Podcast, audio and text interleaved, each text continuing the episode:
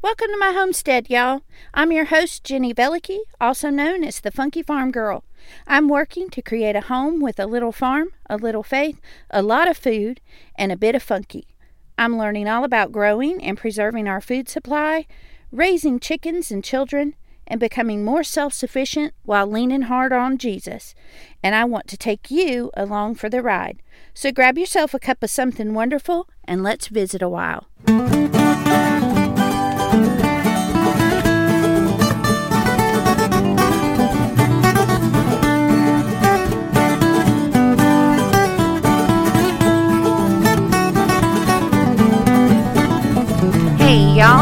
This is Jenny Velicky, and you're listening to the Funky Farm Girl podcast. This is episode 51 An Introduction to Permaculture. This week, I want to introduce you to the principles of permaculture and give you a few examples of how we see it in our own yards and gardens, how we can begin to implement those types of regener- regenerative agriculture changes in our own spaces. But before we get into that, we start each and every episode with what's going on on the homestead. So, this week, what's happening on the homestead is we have jumped into the world of jumbo Coturnix quail. We have reached a new level of homesteading. Y'all, it is one thing to have a big garden and to do it as organically as possible.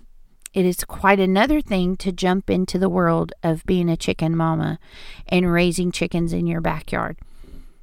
It is quite another thing to begin to raise food for the purpose of meat. This is a whole nother level of homesteading for us. And let me just warn you if you have not jumped to this level yet, it is not one that is as well received as gardening and chickens. Um, I've had quite a few, oh, wow, kind of comments, or are you sure you're not getting into too much? Um, or, ooh, I don't know that I could do that or would do that. Um, again, we feel like it's really, really important to be connected to our food sources. And for us, this is a natural next step. It's a baby step into what we hope will one day be raising meat birds, chicken. Um, and so it's it's the next step for us. These quail we were able to acquire from the same family that we got Fred and Shaggy and Daphne and Velma. And so it was great to go back and see them and see how their little homestead is doing and how they're growing and to be able to give them an update on our chickens and things like that.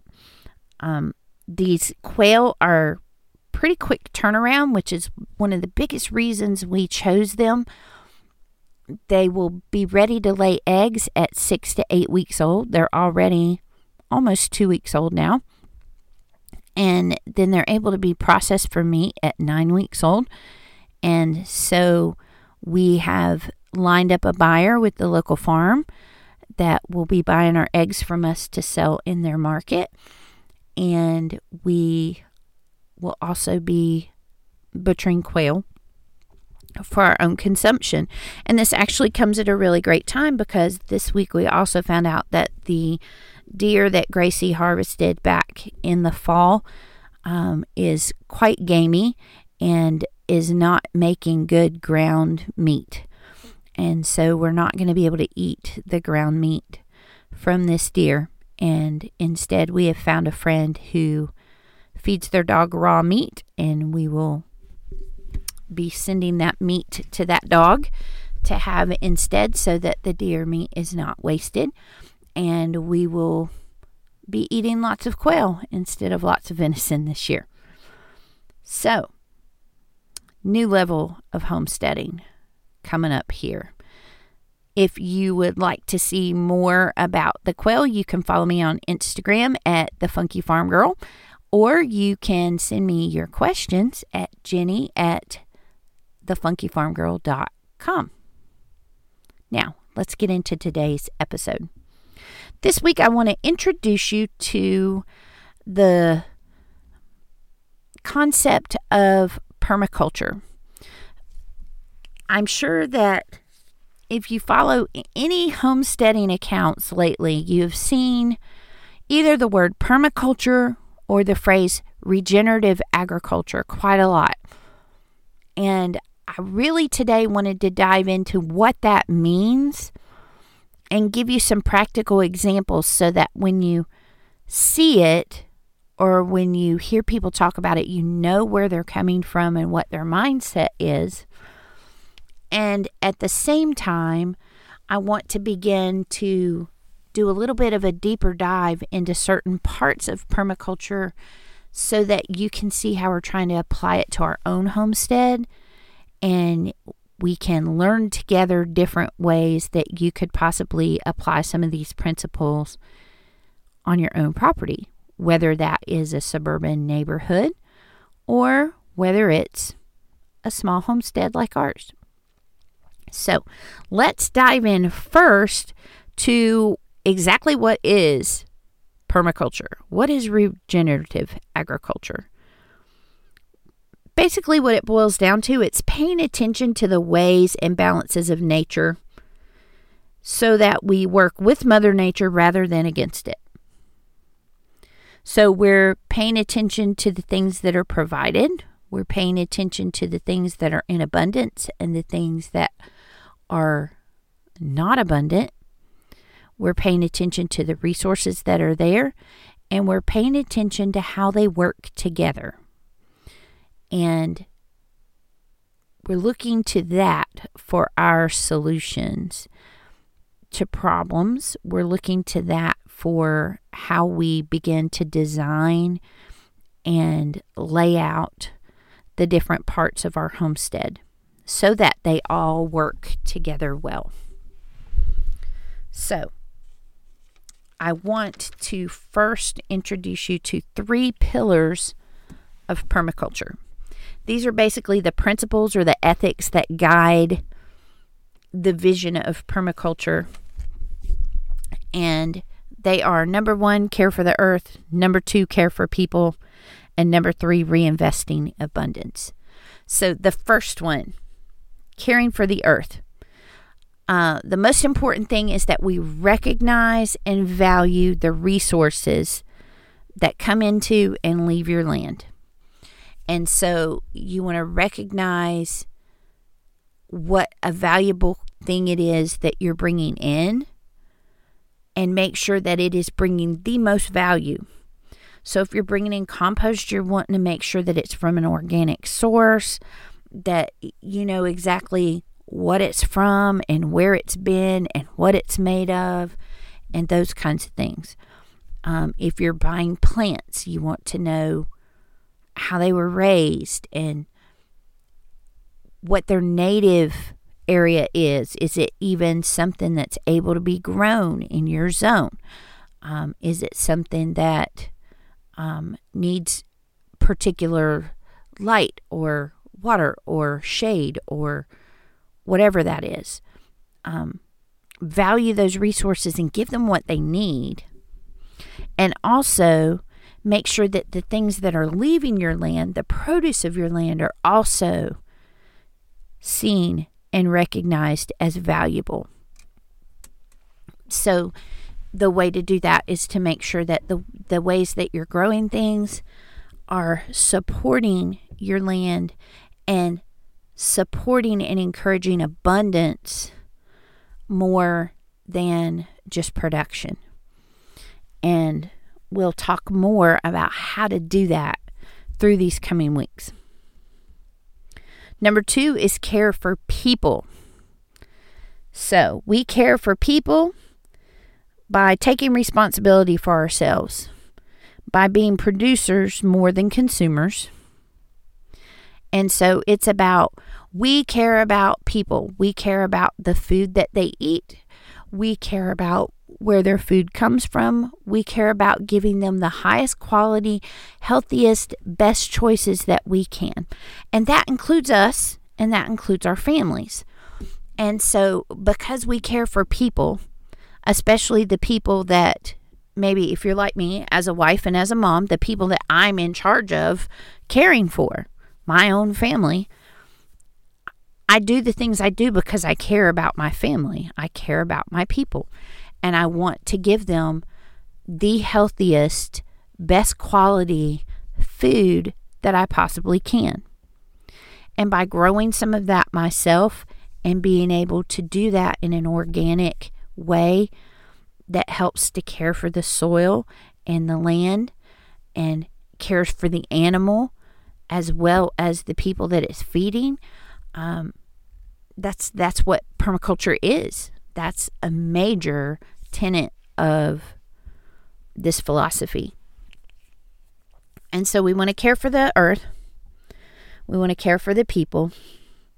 And we also want to reinvest the abundance. Because when we care for the earth and we're caring for our people or the things that we're producing, um, nature is going to respond with abundance. We're going to produce a ton of food. We're going to produce a ton of, of fuel or fodder or whatever it is that we're trying to produce.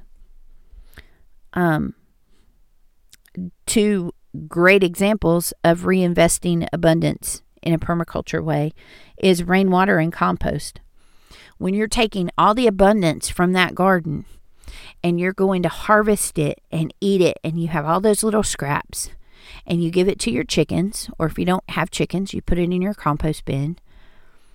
And one way or the other, that ends up going back into the soil and decomposing and adding nutrients and things to the soil, which produce rich compost that we then can put right back on that garden and produce abundance again. Um, same thing with rainwater. Even if you, for example, LA only gets six inches of rain a year. But if you were to develop a system that catches the rainwater, um, my friend Kevin over at Epic Gardening on Instagram has a great water catch- catchment system set up. Um, you could go check him out on Instagram and scroll through and find his post about his water system. But he's able to catch over 3,000 gallons of water a year for his garden because of his water system that he has set up that catches the rainwater.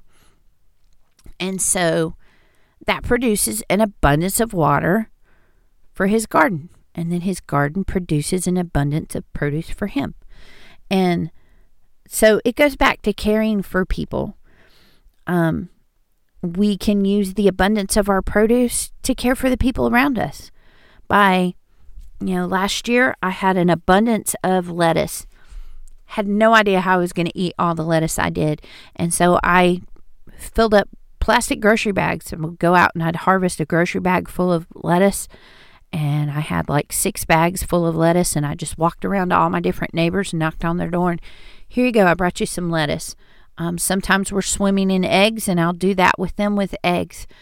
Um, this year, we're hoping to donate to a local produce store that does tiered pricing so that lower income people can use their EBT cards and things like that to buy fresh local produce and they're able to keep their prices low because local farms and things will donate produce to them um, to keep their costs down and things so that they're able to give back to the community and and help people budget the money that they have to get the best freshest local produce that they can on a limited budget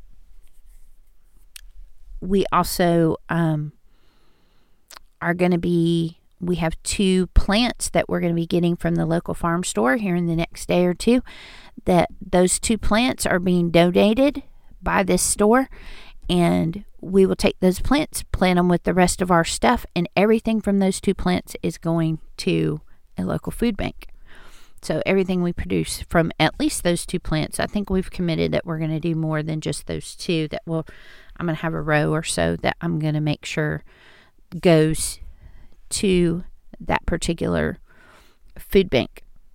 So just reinvesting the abundance. It's not that we want to produce tons and tons and tons and keep it. Um, it's about, again, caring for the earth, taking that abundance and making compost out of it, taking that abundance and caring for people and caring for those around us. And so those are the f- three pillars of permaculture.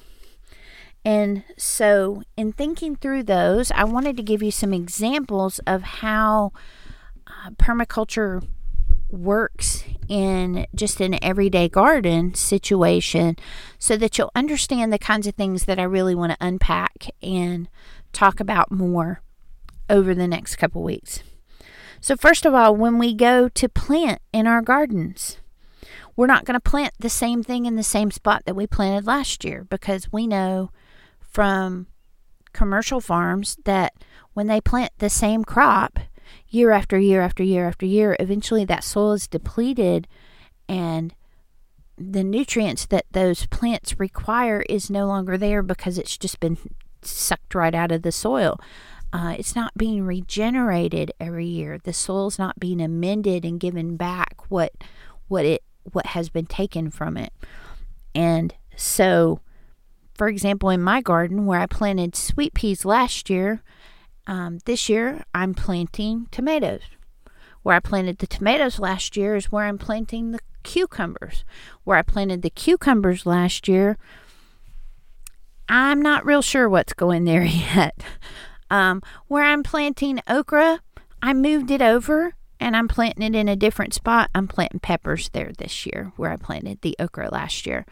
So just rotating where you put things in your garden and where um, things will grow. Last year, I had um, melons on the side of my house, and this year, I have garlic. Um, just planting something different in a different spot so that you're not constantly sucking the same nutrients out of your soil. Um, adding in compost or manure or anything that you're adding back into the soil that really helps to feed it after it's been depleted from the things that you've grown. Even a cover crop that specifically is maybe a nitrogen fixer or something like that to grow, to put back in the soil what's been lost. Um, I know that we learned from our gardening class that we were taking through 4 H.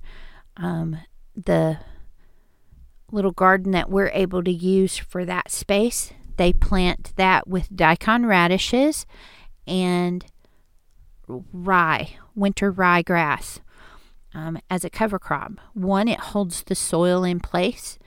Two, the daikon radishes are rather large and they bore holes down in the ground and they don't pick those radishes, they leave them there. And so then when the really, really cold winter weather comes, it freezes those radishes and they decompose and they leave that big hole in the ground. And then the decomposition of those plants and those root vegetables adds nutrients back into the soil. And so then by the end of the season, you have soil that has had nutrients added back into it, that has been fed um, the decomposed plants that also add to the nutrition of the soil, the nutrients of the soil, and it's been aerated. And so then when you go to plant again in the spring, that soil's been rejuvenated, it's been renewed. And so it's ready to plant new things there. Another thing is to think in terms of big masses of mixed plants where we're we're using companion planting and it's it's not neat little spaced out rows, but it's lots of abundance again, um, all together, planted in ways that there's room for things to grow, but they're not all spaced out. There's there's no room for weeds to come in because you've got everything right there together, all cozy. And so this reminds me more of like the old English gardens, not like the stuffy English gardens, but if you think of like cottage gardens and things that you see in English movies and things like that, where it's just like gobs and gobs of flowers and things just everywhere. And that's the kind of thing I'm I'm aiming for when I'm aiming for my permaculture garden. I want the flowers in there with the vegetables along with the herbs because the flowers are going to bring the pollinators and certain herbs are going to either repel pests or they're going to attract beneficials and then you have the plant there that's growing that is using those flowers and the herbs and the nutrients from that to help replenish what it's pulling out of the soil so that it has enough to grow and flourish. And all those things are working together and they create abundance. Another example would be we talked about um, the chickens in the garden and how when you give the chickens the compo the scraps from the garden and they eat it and they scratch around and it decomposes in their run and becomes compost and then you take that compost and you put it back on the garden. So the garden is feeding the chickens and then the chickens are feeding the garden.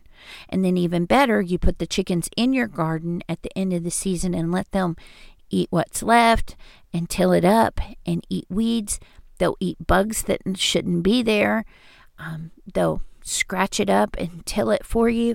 And um, it's just a great little beneficial between the two of them, uh, where they're they're both um, benefiting from each other, and it's also creating a sense a simple solution to a complex thing where you need to feed your chickens and they need to have a great diet and you also need to tend to your garden and till and weed and fertilize and and get rid of pests and things. And you can do both of those things with chickens and the garden together. So if you want to learn more about that, you can go back to episode 45 where I talked about that in depth um, with permaculture chickens. Another way that we um, can implement the permaculture um, view into our gardening spaces or into our yards it's through edible landscaping. And we talked about that in episode 49, where your land is not there just to have a great big thing of grass that just grows. Um, your land is there to be useful and also beautiful. And so we have edible landscaping where not only are you planting um, bushes that look beautiful that could serve as a hedgerow or a privacy um, blockade of some kind or they can they can create a boundary line somewhere where you need one or division of your property um, but they can also produce food for your family. Um, this is also where having flowers uh, in your front beds that have medicinal purposes so that not only do you have flowers that are bringing in pollinators and creating beauty, but they're also able to be used in a lot of different ways that benefit you from a medicinal point of view. And one last example is something called a fruit tree guild. And a fruit tree guild is basically companion planting, but on a larger scale with trees that produce fruit, where you're you're almost trying to reproduce like a forest canopy type thing where you have the big tall tree and it requires nutrients and things from the soil. And so you plant things around it that maybe it needs acid an acidic soil.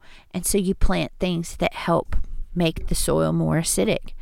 Um, or maybe it's prone to a certain type of pest and so you plant either something that repels that plant, plant or you plant things that attract insects that eat that pest.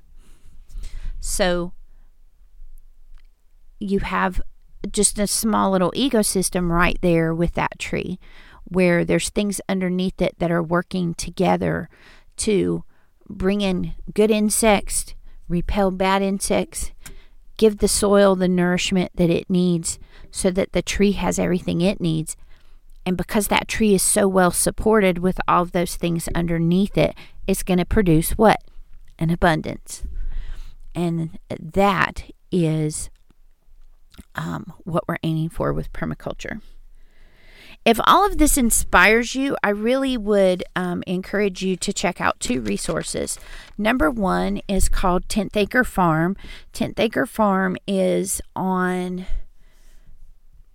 is an online website that you can go to. They have a blog there with so much information about permaculture. I'm really grateful for everything that she has there because that's where I'm learning so much of what I am doing. Um, so, Amy over at 10th Acre Farm is just amazing with the way that she um, explains permaculture principles.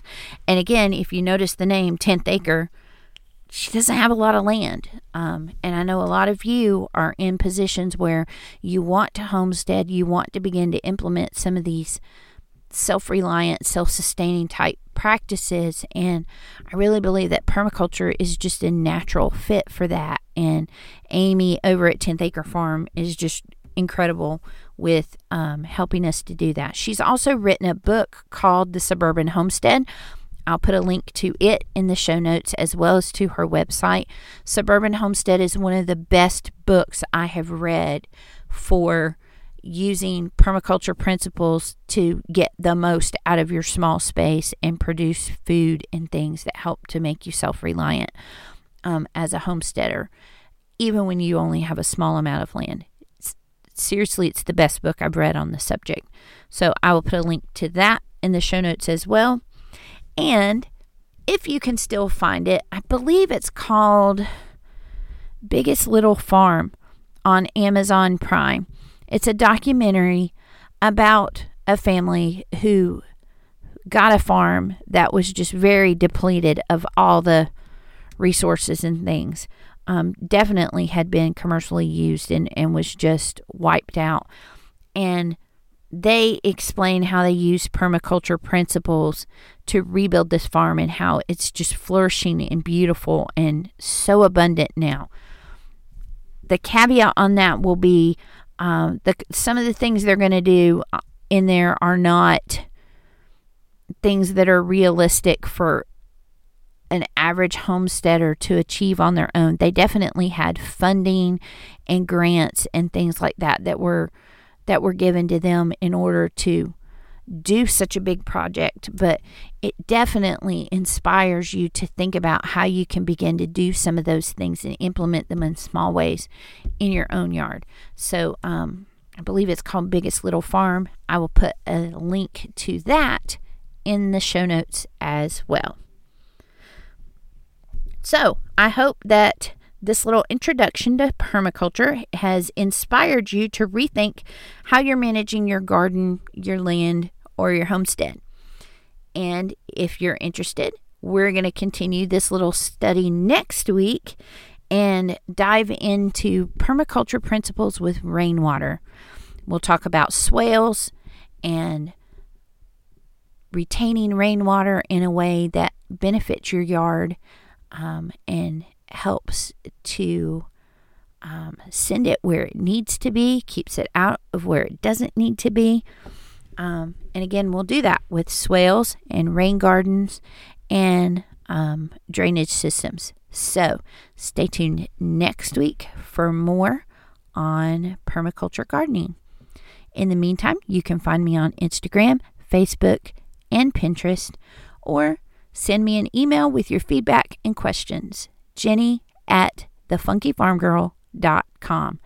That's Jenny, J E N N Y, at thefunkyfarmgirl.com. See you next week.